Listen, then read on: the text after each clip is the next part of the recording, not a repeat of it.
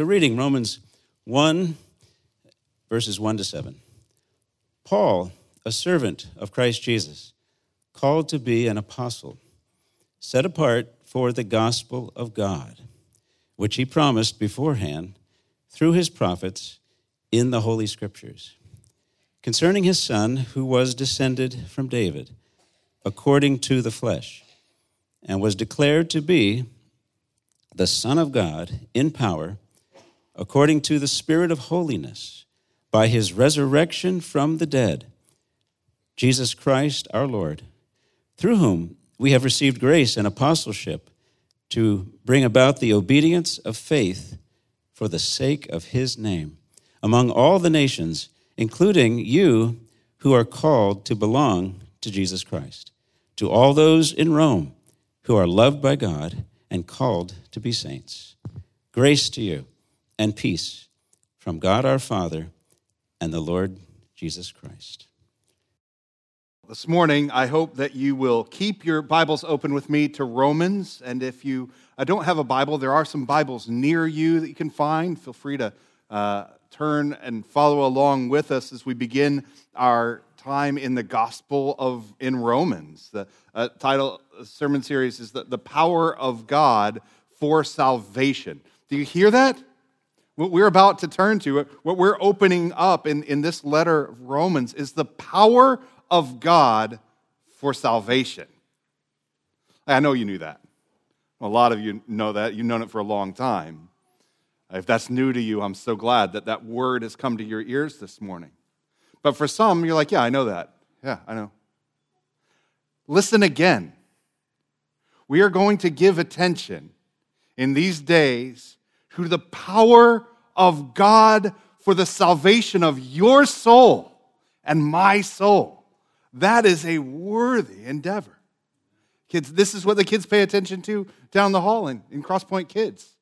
This is what we, we pray about. This is what we pray for in praying for global, our global mission partners, that, that, that, that proclamation of the power of God for salvation would reach to the ends of the earth and the highways and byways of Brevard County, right where we are. Let's give attention for the next three months. I hope you'll remain in Romans in your homes and in your break rooms as you walk your dog in the morning. Turn on the Dwell app and listen to Romans in many times at many places as a church together over the course of the coming months. I pray that we will take hold of this gift of God to us in His Word, the power of God for salvation we have this prayer, and I'm going to literally be praying this, and I hope that you'll join in praying with the elders this prayer. Our prayer for this series is that over the coming years, the Lord would build for us a foundation for our faith in the power of God for salvation. Now, I'll be honest, I, I really struggled with the writing of that prayer uh, because, like, does God need to build a foundation for the faith? I mean, He's already built the foundation for our faith. Why, why do I pray that God would build a foundation for our faith when it's already been built in Christ? He is the foundation and the cornerstone of our faith. But really, what I'm praying is that He would build that foundation in us, that we, we would know where to stand, how to stand on that foundation, that He would unite us, as, as Romans is very careful to say, by grace through faith to that foundation, that we would stand on a foundation that is there. Pray that during the course of this time. And so I figure, why don't we start there? When we start with a prayer that God would, would build this in us. Heavenly Father, this is your word, the whole thing from beginning to end. Your inspired word. This is your servant. This is your church. These are your called out ones. This is your gathering. We've been called to worship. It's all to your glory and by your grace, and it's for the good of your church. And so, God, we are uh, dependent upon you in, in every single respect, from beginning to end and everything all the way through. God, we ask that you would work according to your wisdom and will and that we would find ourselves praying all the more as we're informed by your word, all the more in concert with your purposes by your word to be planted in this people. And Lord, then we would see miracle happen, the, the very transformation of human lives. Everyone here, whether we are nurturing an old faith or discovering the new gift of faith, Lord, would you do that miracle in the midst of the church, we pray. In Jesus' name, amen. Here we are in Romans. It's titled Romans. Shocker, because it's to the church in Rome. We read that just a few moments ago, right? If you glance ahead to verse 7, this is why we need to look. Is I hope that you will. Maybe just find an app on your phone and follow, along. That verse 7 says, To all those in Rome who are loved by God and called to be saints. And then he prays this prayer grace to you and peace from God our Father and the Lord Jesus Christ. We know that there's a church in Rome. We know that they're loved by God and they're called to be saints. But we know very little about the founding of that church in this city called Rome. We can be confident that it was not planted by the Apostle Paul, who wrote the letter that's before us today. We can be confident it wasn't planted by Paul, though he planted so many of the Gentile churches. Now, there are a couple things that we do know, and honestly, I think this leads us to some pretty solid conclusions. Uh, we know that there were visitors from Rome, both Jews and proselytes, at Pentecost in Acts chapter 2, shortly after the resurrection of Jesus and the conversion of many thousands on that day. We know that happened. We know that there is a fourth century commentary on Romans and in that commentary, it says this The Romans had embraced the faith of Christ, albeit according to the Jewish rites, although they had no sign of mighty works nor any of the apostles. So he's saying this church in Rome wasn't actually directly founded by any of the apostles, but rather by word that came from those who were converted.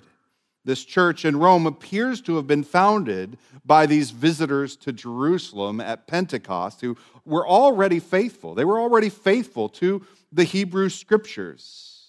And then, when they were confronted by the gospel of Jesus Christ, when Peter made that call to faith, they repented and were baptized in the name of Jesus Christ for the forgiveness of their sins and received the gift of the Holy Spirit. They were changed, and it would seem that they returned to Rome. And they went proclaiming that good news. Having confessed faith in Jesus, they returned to Rome and sharing this gospel with others, they begin to walk in faith in a body together. This is called the church. This is how churches are planted. This letter then is an apostle's effort to bring some theological clarity and a unified foundation. What are we praying for? I'm praying for some theological clarity and some unified foundation. That the whole of the church, both Jew and Gentile, would stand on the power of God for salvation. This is Paul's aim in this letter, and I pray that he would do that still today that, that the Lord would still do that today by this message. Here's Romans 8 1 8. We didn't read this this morning, but it, the passage continues. First, I thank my God through Jesus Christ for all of you, because your faith is proclaimed in all the world. How do you like that? How would you like to be a church whose faith is proclaimed in all the world? Paul is often in prayer, thanksgiving for the church in Rome. They're faithful in the face of adversity, they're faithful in the face of persecution. They've held tight to the hope that they have in Christ. And there's news of that faith circulating in the region and in the world. I think it's instructive for us that when Paul considered what is needed, and, and, and when we look at this church, we know that they're already faithful. Now, I think that what would happen is if, if some modern preacher would hear about a faithful church, that they would come in with a strategy. Here's how to make a bunch of other churches just like you. What's needed is for you to work harder, faithful church, to make more of your church. I've heard how great you are, and the whole world knows how great you are. Everybody should be like Rome. No, that's not the message of Paul.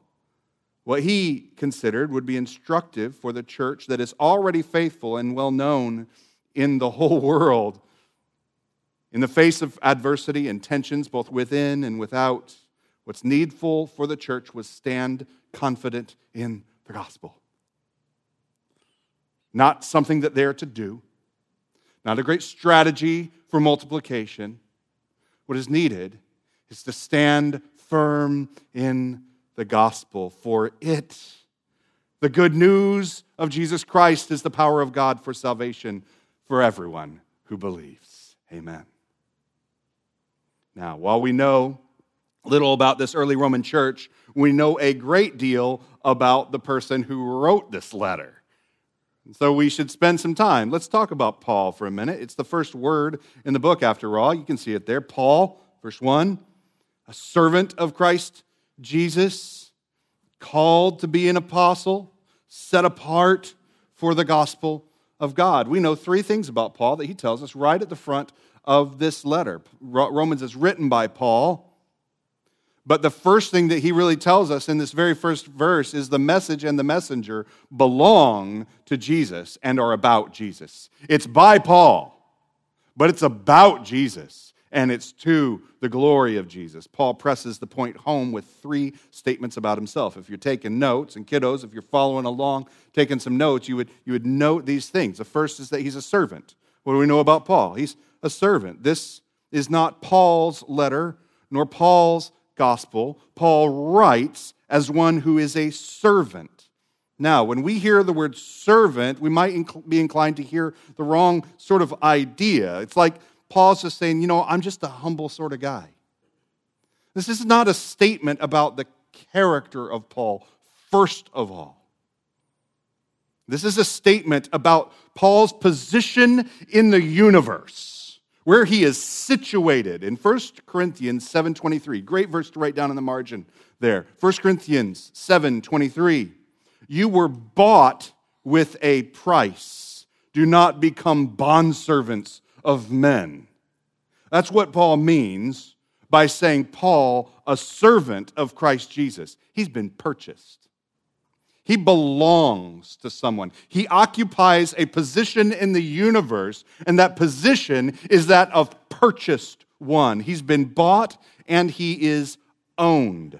Now, I need to step aside for just one second and, and point to something I think you will find helpful over the coming months. I want to to point us to John Piper's sermon series, The Greatest Letter Ever Written. Super helpful. Pastor John Piper, uh, a former pastor at Bethlehem Baptist in, in Minnesota, he preached a series through the uh, through the letter of Romans and, and rightly calls it the great, greatest sermon ever. I'm going to reference those quite often, and I would point you toward that sermon series. It's very helpful. In that series, he says this here in this history making letter, we are not dealing with a man and his genius. We are dealing with a man and his owner, and his ruler and his God. Paul is writing as a servant of God, as one who has been bought and owned, whose pen moves at the behest of a master. That's the first thing that Paul wants you to know at the front about him is he occupies a servant's seat. He is not the Lord. But here's the thing. As we listen to Paul's words, it's clear that he loves his Lord. It's clear that it, it, he loves Jesus, the Christ. It's by the Lord Jesus Christ that he has been set free from his slavery to sin and death. What a beautiful seat to occupy as a servant of a gracious, redeeming master like that. That's what Paul wants you to know. Paul stands in a long line of servants Abraham, Moses, David, the prophets, all of these saints of the scriptures have spoken on behalf of a Lord, right? They're not the scripture writers, they're servants, speaking on behalf of a master. Not because they're great religious men. It's because they're servants of a Lord. Paul is placing himself in this long line of those who speak as a servant of the Lord. And so he's acknowledging Jesus as the Lord of all. It's the Lord of all those who speak in the name of the Lord. Paul's writing this letter as a servant of Jesus. What we find in this letter is not his idea, it's not his labor, and it's not by his authority. I, I, have I said it? Do we got it? Do you understand what we're going to hear in the coming days? A servant of God. And so he's also a servant of gospel truth. And that's the second thing he tells you about himself. He says he's called to be an apostle. This is what it means to be an apostle. The word means a sent one. He has been commissioned by the Lord himself. He's been sent, called to be an apostle. Here's Galatians chapter 1, verses 11 and 12. Here's what he says about his commissioning For I would have you know, brothers, that the gospel that was preached by me is not man's gospel. For I did not receive it from any man, nor was I taught it, but I received it through a revelation of Jesus Christ, his master, his Lord, under whom he is servant, he has been sent. I encourage you to read Acts chapter 9. Acts chapter 9 is a fuller account of what happened when Paul was specifically commissioned and converted by this master. Paul is not merely a church missionary, though he was that. He was sent out from Antioch. But that's not where his first call came. He's not merely identified as a local church planter, but rather he is identified as one who is sent in the name of the Lord. He was called by the Lord, and having witnessed the resurrection of the Lord with his own eyes, he was sent as an apostle to testify about the gospel. So, what are we going to hear? We're going to hear the words of a servant who is under a master and one who has been sent by that master with news for us to hear. We're told a third thing about Paul. He says, I'm a servant, I'm called, and third, I'm set apart for the gospel of God. There are many valid interests in a person's life to which they might dedicate themselves. Elsewhere, the Apostle Paul calls these other interests civilian pursuits. But in 2 Timothy 2 4, he says, But no soldier gets entangled in civilian pursuits, since his aim is to please the one who enlisted him. I have a, I have a master because I'm a servant. I'm an apostle because I was sent. I've been set apart for a purpose, and everything else is a civilian pursuit. I'm a soldier who's been sent for a purpose, and that purpose is to proclaim the gospel of God. Paul's an enlisted man set apart for a specific mission, and so he's a servant with a singular interest. You might say Paul's been made captive by a call to proclaim the gospel. I've mentioned John Piper, who's helpful. There's also a, another man, his name is John Murray. He wrote a commentary on Romans. He's a mid 20th century theologian, professor at Princeton Seminary, wound up being a founding professor at Westminster Theological Seminary. I commend his commentary as well to you. You'll hear a good bit of it in the coming weeks. Here's what John Murray says about this idea of being set apart. He says, All bonds of interest and attachment alien to the promotion of the gospel, had been rent asunder. All alien attachments rent asunder. Man, I love the sound of that. I, I, wish, I wish that made sense of me. I wish that sounded like something that could be said of us. See, Paul is a servant. He's called, he's set apart. And by all three of these statements, he's not trying to tell you amazing things about himself. He's trying to tell you something about God and his gospel. Not, these aren't three amazing statements about Paul, but by these three statements, he's saying Paul is the author of Romans. He, he wrote it, but the whole point of the introduction is to say, This is not my book. It's not mine. It's not my letter, and it's certainly not my gospel. Romans is written by Paul. But the message and the messenger belong to Jesus. And the message and the messenger are all about Jesus. I have to say that I am personally challenged by verse one, like the one that you normally skip and read really quickly, you know? But this has been a difficult verse for me. I want to stop here and I want to stop with you. I, call you. Come with me. Stop here for a moment. Do I belong to the Lord? Do I know, do I know what it is to be, to be purchased by Him? Just how entangled have I become in civilian pursuits? Am, am I a man with a singular interest? Do I live to make him known? I hope you feel the gravity of that reality this morning. It's beautiful, it's weighty, but it's beautiful. Look at the last words of verse 1 for the gospel of God, set apart for the gospel of God. This is huge. It's a huge clue to us for the rest of the book.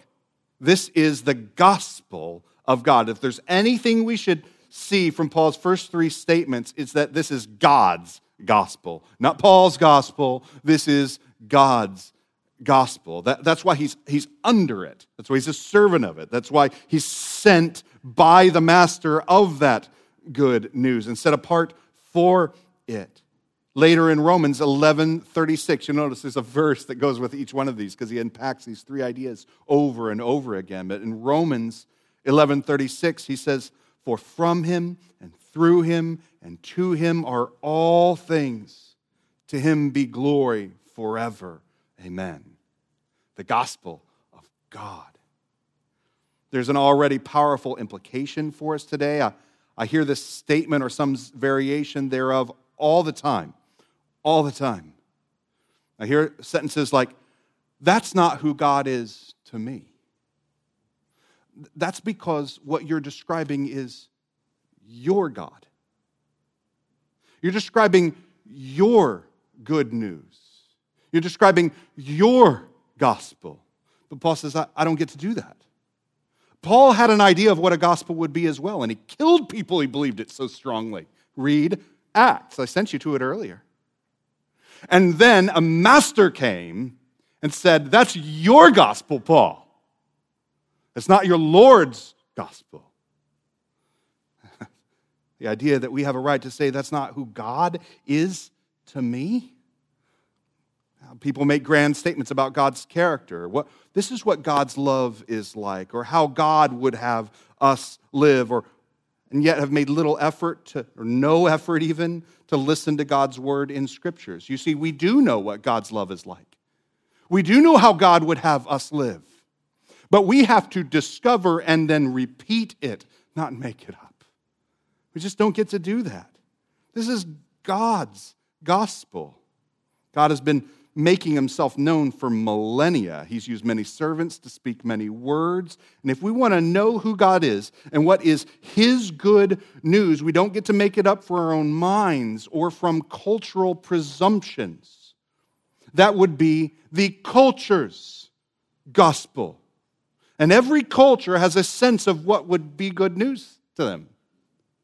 And the more we participate in it, the more it will feel like good news. But it's just feeling like good news. It's not the good news of the Master, God, our Creator. And we have to listen.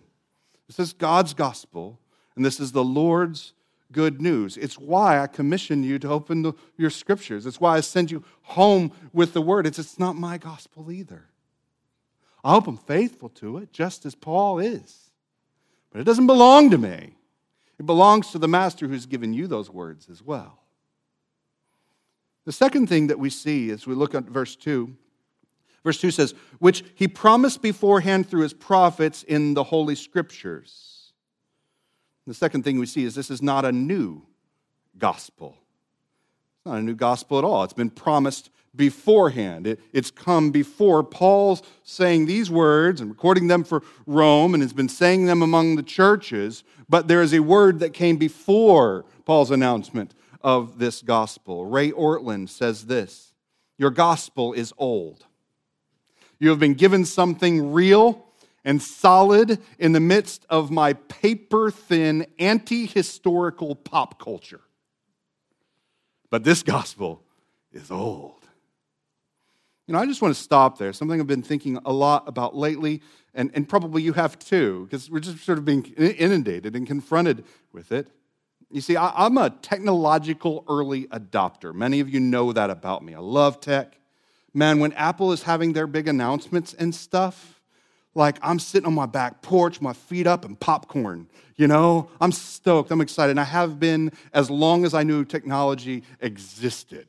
All right, I'm a technological uh, early adopter. I downloaded Instagram in 2010. Yes, the internet existed in 2010. It was great, right? That was the year Instagram came out. I honestly think I was probably within the first couple thousand accounts on Instagram. I was on Twitter when it still had 140 characters. All right, I actually, I, I still actually own a website domain that basically says 140, thinking, man, I'm going to capitalize on this. All right, surely people are going to want to buy my domain name that refers to Twitter's 140 characters. Because did you know that text messages were how you got Twitter for a long, long time? Every single tweet was sent to your phone, and your phone could only handle 120 characters. And so they had to limit it to that amount. I've been around technology for a little while, but one thing that has me exhausted today by technology, just, just 13 years later, and specifically this whole Instagram sort of thing, is it seems that right now is the only thing that matters. It seems that, that this moment is the only moment that has any value at all. And it seems that technology, and specifically the, this sort of social media side of it, is teaching us and, and training us in that idea. Let me give you an example by considering the life cycle of a TikTok video. Follow with me. For some of you, you're like, why are we even talking about this? Everybody knows this. Let me tell you, kids, not everybody knows this. All right? Someone posts a video on TikTok. And then that video begins to go viral, and a TikTok trend is born. And people start following along with that trend and then enacting that trend themselves and, and posting themselves, doing videos that follow along with the music of that trend. It's gone viral. And within a day or two, those original videos on TikTok are then reposted over on Instagram or YouTube Shorts or some other social media site. But if someone, if you tell someone that you saw that video on Instagram or YouTube or someone else, you're too late. You see, you're watching the reposted versions. And if you're watching the reposted versions, TikTok has moved on. And honestly, the world's about to move on past TikTok. And it'll be the place where the videos on some other platform are posted because TikTok is old news and there's some new thing. The trend is passed on TikTok. You're too late. And the internet has gone on to the next great thing. Days, perhaps within even hours. That's how long something is considered valuable or interesting. Now, these are just stupid videos. It's okay, it's kind of fun. But I, am watching it, I'm like, I think I'm being retrained. There's a way that I'm beginning to think about more than just stupid little videos that are kind of fun to watch for a couple minutes. Beginning to think this way about everything. A video might be reborn a few weeks or months later as part of a video montage on YouTube, but then it's just nostalgia weeks later. In this culture, there's something that, that in our souls that asks Is there anything of enduring value? Is there anything that is worth more than a Is there anything that lasts? Or is everything passing away? Paul suggests that the credibility of the gospel is not that it's trending in Rome. And he says it is. It's trending in the whole world. They're all hearing about the faith in Rome. It's gone viral. But the gospel is so powerful, it's made its way from Jerusalem to Rome in only a matter of years. But the amazing thing about the gospel isn't this. The amazing thing about the gospel is it's not new at all. What Paul has posted to the Romans isn't new. It's ancient. It's gone before, an ancient news long promised. The message that Paul declares can be examined. It can be examined by comparing this claim of gospel fulfillment in Romans in the person and work of Jesus Christ with the claims of the gospel that was promised in all of the scriptures that came before. There is an ancient, many centuries long record of this gospel. And when Paul makes his post, he says, Oh, compare it, hold it up, see if it stands in the line of promise. This claim of gospel fulfillment in Romans. This is what Jesus himself did in both his ministry among his disciples as well as following his resurrection. On the Emmaus Road in Luke 24, he says, And beginning with Moses and all the prophets, Jesus interpreted to them all the scriptures, the things concerning himself. He says, I'm not new. What I've done is not a novel idea, it's ancient. It was told of beforehand. And here I am. See, the gospel is promise. It is a guarantee of God and is only as good as God and His Word. And it doesn't change day after day, year after year decade after decade, and for the ages. It is a promise that is unchanging, and its value to us is only insofar as we take God at His word, and only insofar as God is sure to His word. See, that's, that's grace, God being sure to His word, and that's faith to take God at His word by grace through faith. We'll look at this much more detail in Romans chapter 4. We'll look at this idea of being united to the ancient promises and the great fulfillment of Jesus Christ in, by faith. Again, John Murray writes extant scriptures, the scriptures that were already there, contained the gospel in promise. The subject matter with which the apostle is going to deal is the gospel in fulfillment of that ancient promise, that beforehand word. You see, he says, through the prophets, in the Holy Scriptures.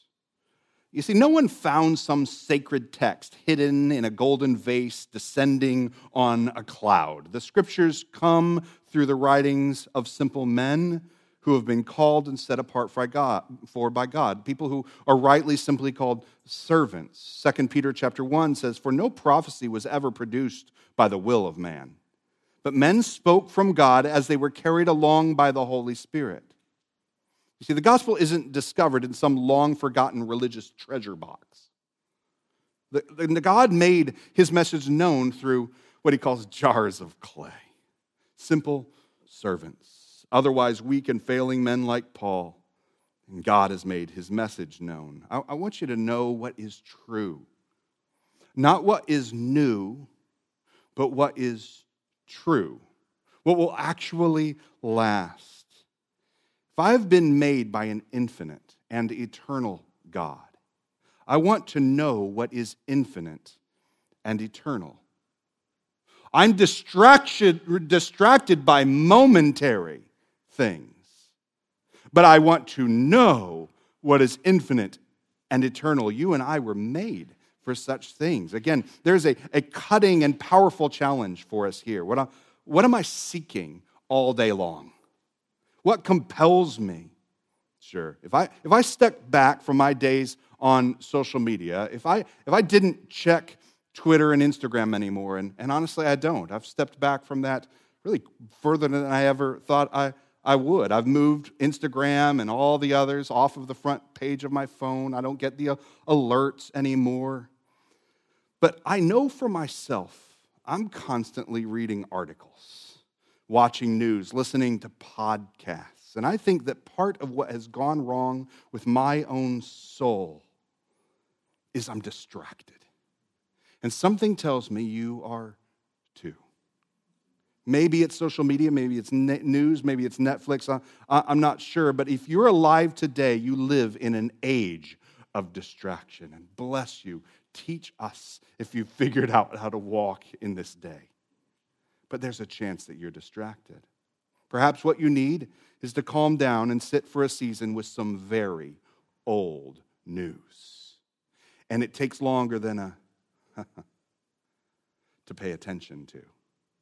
A news that is long promised. And listen to this word, what it is. The scriptures call it. These scriptures, these writings, this news is called holy. Oh, it's a holy thing. It's a reverent thing. It's something that has substance in itself. I know for myself and my household, we'll be taking these weeks of Romans to slow down, I pray, and listen to words of an ancient servant. We want to hear news of holy things. I have to tell you, I, have come to love Paul, like the man, this servant guy, this, this apostle. It, Paul writes in, in 10 15, he says, How are they to preach unless they're sent? And as it is written, how beautiful are the feet of those who preach the good news. It's through this servant's voice, alongside of the many other servants of God, Peter and Matthew and Mark and Luke and John, various epistles and letters, that good news has come to me. And their feet, the more that I look at the business that they've written down and their labor as servants of the Lord, they're beautiful. I've come to appreciate them. It's through this servant's voice that I've come to be rescued and made a servant myself. It's good news, it's gospel news. I do pray that we will be able to slow down a little and give attention to the holy things, the ancient things, long dead servants whose hope is in their God, and that we would not be distracted by civilian pursuits because there is a gospel.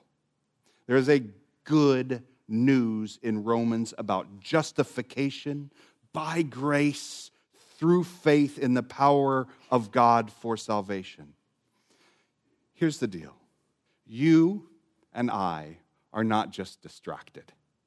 We aren't just people who make things up from our hearts because we exist in a culture. You and I are sinners. Not just distracted, not just my bad. I'm sorry, I'm kind of like that sometimes. We're sinners against a holy God.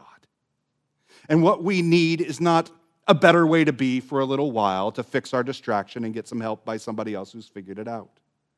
What you and I need is rescue. We need to be saved, and we need to be reconciled to the holy God. And what Paul comes with is news of that salvation through the person and work, the sacrifice on the cross, and the glorious resurrection and new life that is in Jesus Christ, who is alive today. And I want you to know this before we close. He is alive today, so that salvation is for you today. Will you receive it with faith? And some of you are thinking this is the part where he changed to talking about people who aren't saved. Oh, I am. If you're here and you are a sinner, you know it but you have not received the grace of Jesus Christ and forgiveness of sins, cry out to him in faith. But, friends, that is an evangelical word for everyone here, including my own soul. Will I know? Will I receive? Will I be situated under the grace of Jesus Christ today for the forgiveness of my sin forever? That you and I, church, we together, will be reconciled to our God. Heavenly Father, these are holy things. We just talked about sinners and rebels being reconciled to their Maker, their holy, glorious Maker. These are holy things. Thank you, God, that you have given us words on mere human tongues to be able to, to repeat that sound like good news, sound like ancient enduring, foundational good news. We pray, Lord, that you would, yes, build faith for us, build, establish in your church a foundation that is laid by the prophets and the apostles, whose cornerstone is Jesus Christ, is the person and the work of God the Son. But Lord, I pray also, and most importantly today, that you would grant faith. Faith to everyone, faith increasing, that we might believe, that we would, by your grace, by your word and your spirit, be freed from distraction and give attention to what is infinite and eternal. God, if that would happen, we will be astounded, and yet it's what we expect because you are the miracle working God. Work this faith, work this salvation, work this grace in this people, Lord, we pray in the name of Jesus, our Redeemer. Amen.